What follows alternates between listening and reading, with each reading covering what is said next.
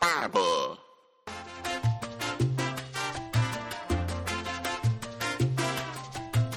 听众朋友，大家好，我是 David。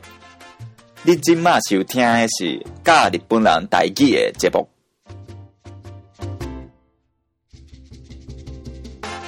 皆さんこんにちは、北郎です。このポッドキャストは、日本人による日本人のための台湾語学習ポッドキャストです。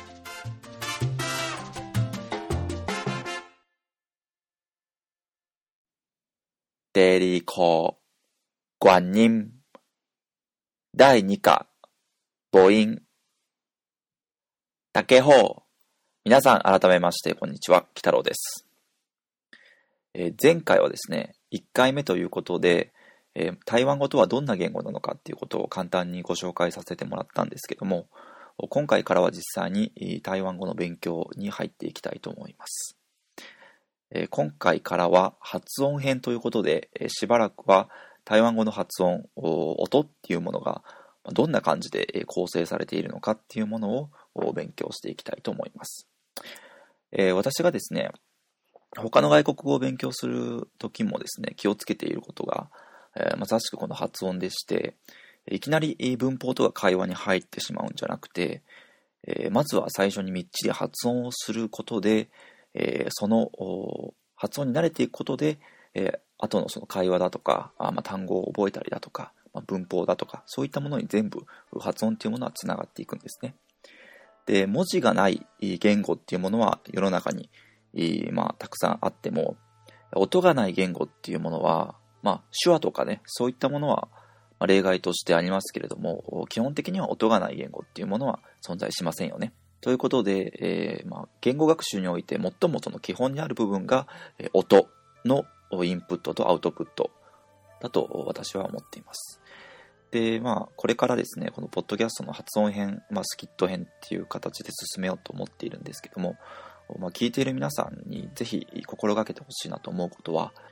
えーシャドーイングといって、え聞こえてきた音をそのまま自分の口から出すという練習をしてほしいんですね。えこれをすることでですね、最初は意味がわからない音の塊だったものが、だんだんとこう自分の、ま、口に馴染んで、えー自分の口に馴染んできたものは、どんどん言葉として聞き取っていけるようになる。まあ、こういう流れがあるので、えーぜひ、シャドーイングは、あまあ、言語学習の基礎だと思って、えー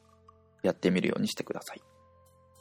実際発音編のレッスンに入る前にですね、えーまあ、地域差による台湾語の発音の違いっていうものについて、えー説明を少ししておきたいと思ってまして、まずですね、台湾の台湾語の発音は大きく北部を中心とした発音と、まあ、南部を中心とした発音、まあ、それ以外にもまあ分かれている別の音で話すところっていうのはあるそうなんですけども、まあ、大きくこの2つに分けられるそうでして、え北部の音っていうのは、えー福建省の泉州って言って、えー泉の州って書くところの発音に近いと言われていて、えー南部の、まあ、台南とか高雄とかあ台湾南部で話されている台湾語は福建省の、まあ、これも福建省の南部の方なんですけども小州っていうところの音に近いと言われています、まあ基本的にですね台湾の台湾語っていうものはこの泉州と小州の、まあ、混合型、まあ、ミックスだと言われているんですけども完全にそれぞれ北部だと泉州南だと小州と完全に同じっていうわけではなくて、えー混ざり合った状態で、南の方は小州の色がちょっと強い、北の方は泉州の色がちょっと強いっていう、まあ、そういう感じだそうです。で、まあ、台湾と同じような状況にあるのが福建省のアモイっていう都市なんですけれども、アモイもお泉州と小州、まあ、両地域から、まあ、人がたくさん移民でやってきて住んでいるところだということで、台湾と同じように、えーまあ、泉州と小州の発音が混ざって、まあ、混合した音で話しているということだそうです。で、このポッドキャストではですね、発音編に関しては、南部の音で行いたいと思っています。これなぜかと言いますと、台湾語っていうものの発音に、まあ、標準語、標準音っていうものは定められてはいないんですけれども、日本で発売している台湾語のテキストっていうものは、基本的に南部の発音、つまり台南の周辺の発音を採用しているものが、えー、ほとんどです。というか私はそれしか見たことがありません。え、おそらくですね、この背景としてはですね、えーまあ、台南地方を中心としたその南部に中国から人が移ってきた当時、その南部に人が住み始めたっていうことがあって、その移ってきた当初の音をそのまままあ一番よく保存している地域だと言われているっていうことと、あと、まあ、台湾の北部に比べると南部の方が今でも日常生活において台湾語をよく使っているっていうことがあると思います。台湾の台湾語のニュース、テレビ番組やラジオのニュースも、この南部の発音で、えー、ほとんどが発音されていると思います。で、えー、発音編が終わった後は、えー、会話表現や、まあ、単語を学ぶスキット編に移りたいと思っているんですけれども、発音編は、えー、その区別する音、音素がより豊富な南部の音でやりたいと思っているんですけども、実際、台湾の人と話してみると、私自身がですね、えー、南部の音で学んでいても、相手が言ってくる発音が違う音で言われるっていうことがよくあってですね、えー、台北や、まあ、その北部の人は、あ違う発音、まあ、北部式の発音をすることがえー、かなりあるので、えー、まあ、テキストの発音だけで学んでいたら、ちょっと混乱することがあるのではないかと思って、えー、発音編はあくまで、まあ、南部の音でやろうと思っているんですけども、その後やるスキット編は、北部の話し方をする人と南部の話し方をする人とっていうものを登場人物を混ぜて作りたいなと思っています。この北部の発音に関しての説明はスキット編に入る前にまた改めて行いたいと思っています。それでは、えー、実際に台湾語の田んぼ音の発音をえそれでは、え、今から台湾語の田んぼ音の学習に移りたいと思います。まずですね、母音っていうものは何なのかというとですね、え、口の形、それから口の開き方、あと舌の位置っていうものを調整して、出す、まあ、口から呼気を、出しながら声帯を震わせて発する音声っていう定義になるんですけども、ちょっと、まあ、口で説明してもですね、なかなか分かりにくいと思うんですが、まあ、実はですね、私たちも日常的にまあ話している日本語でも、まあ、無意識のうちにこの母音と、あと、後でまた説明しようと思うんですけども、まあ、子音っていうものを組み合わせて発音をしているんですね。えー、で、母音は、まあ、日本語だと、あ、い、う、え、おの5つなんですけども、台湾語の場合は、単母音だけで6つあります。それでは、台湾語の単母音の6つを発音していきます。あー、あー、おー、おー、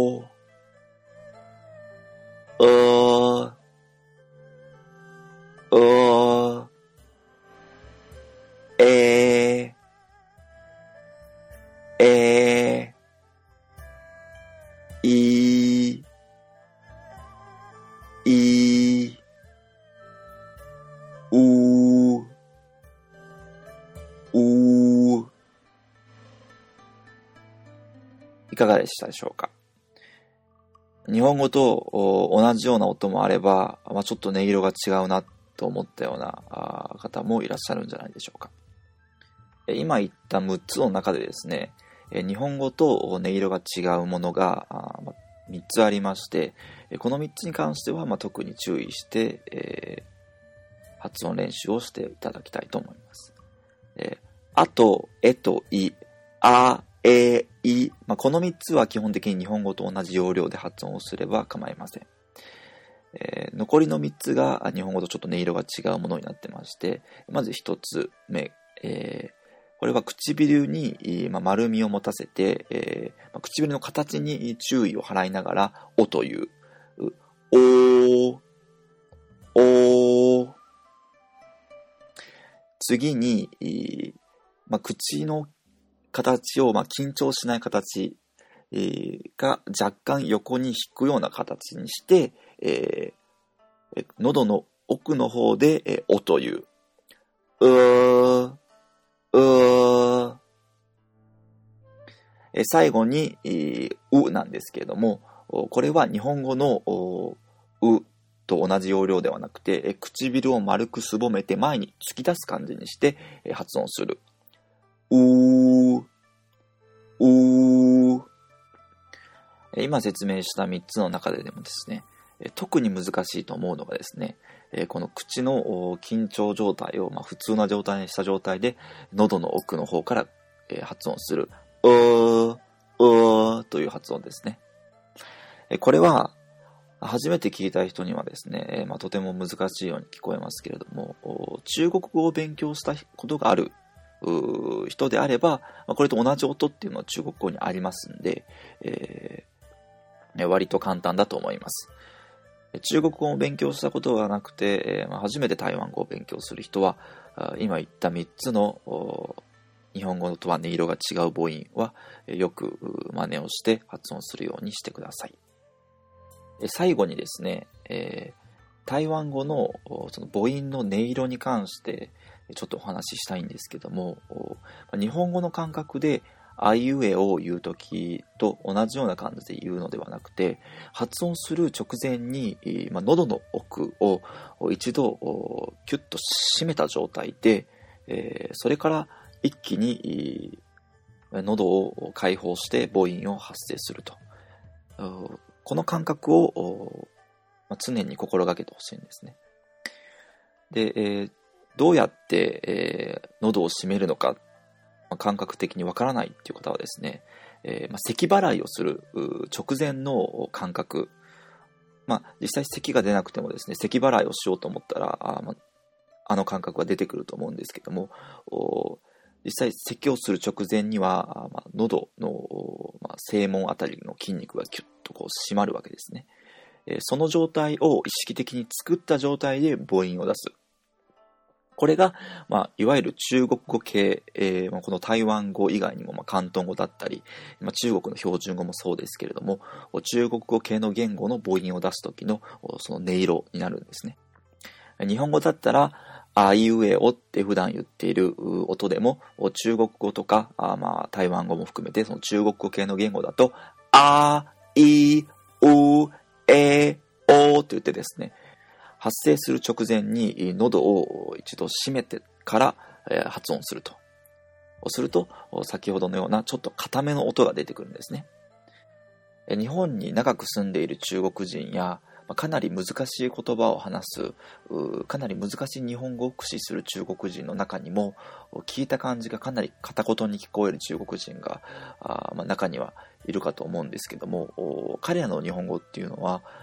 いわゆる先ほど言った、まあ、中国語の中国語系言語の母音の音色のままそのまま日本語を話しているからなんですね。なので、えー、ああいう固めの音で、えー、聞こえてしまうということなんですね。実はですね、これと全く逆のことが我々日本人にも言えまして、えー、日本人が中国語系の言語を話すときに日本語の母音の出し方そのままで話してしまうとやはりこの硬さが足りなくて、えー、その中国語系の言語らしさっていうものが出てこなくて、えー、なんか自然じゃないっていうふうに相手には聞こえてしまいます。えー、あとですね、特に日本語の音の構成っていうものは、えー、割とシンプルなので、えー、外国語を勉強している時、えー、英語とかも学校教育で散々勉強したのに実際話してみると全然通じないっていうことがそういう体験を持っている方いらっしゃるかと思うんですけども、まあ、それに象徴するように、日本語の音っていうものはシンプルなので、外国語を勉強するときに、まあ、日本語にはない音っていうものがたくさん出てくるわけなんですね。えー、なので、我々日本人もこの、まあ、母語の干渉、まあ、母語が外国語を学習するときに邪魔をする。まあ、これを母語干渉っていうふうに言うんですけども、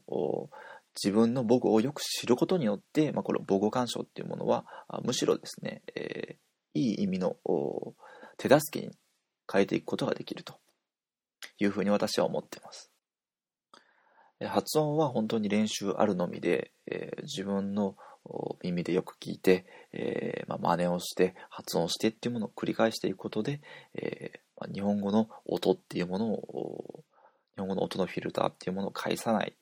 えー、外国語の音でそのままで発音ができ聞いて会話ができるようになっていくと思いますんで、えー、たくさん、えー、発音練習は私もしていきたいと思います。えー、それでは次回は成長をやりたいと思います。それでは皆さん、次回までお楽しみに。だけ、再会。